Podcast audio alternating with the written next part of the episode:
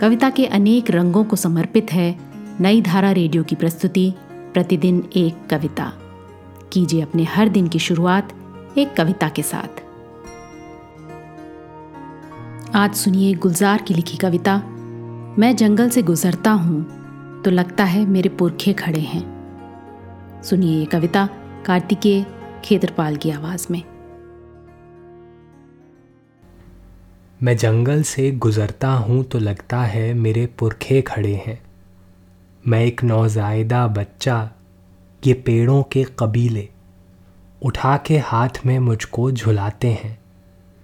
कोई एक झुनझुना फूलों का हाथों से बजाता है, कोई आँखों पे पुचकाता है खुशबुओं की पिचकारी। बहुत बूढ़ा सदड़ियल एक बरगद गोद में लेकर मुझे हैरान होता है। सुनाता है। तुम अब चलने लगे हो। हमारे जैसे थे तुम भी। जड़ें मिट्टी में रहती थीं। बड़ी ताकत लगाते थे तुम अपने बीज में सूरज पकड़ने की।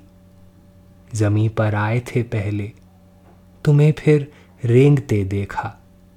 हमारी शाखों पर चढ़ते थे चढ़ के कूद जाते थे। फुदकते थे।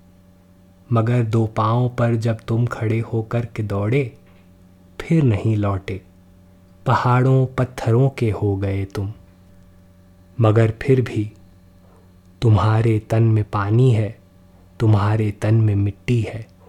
हमी से हो, हम ही में फिर से बोए जाओगे।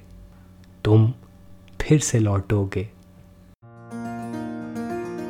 आज की कविता को आप पॉडकास्ट के शो नोट्स में पढ़ सकते हैं। आप जहाँ भी प्रतिदिन एक कविता सुन रहे हैं, वहाँ अपने कमेंट्स शेयर करना ना भूलें।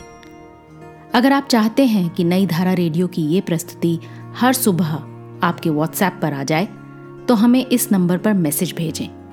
Seven four two eight seven seven five three seven six कल एक और कविता के साथ फिर मिलेंगे।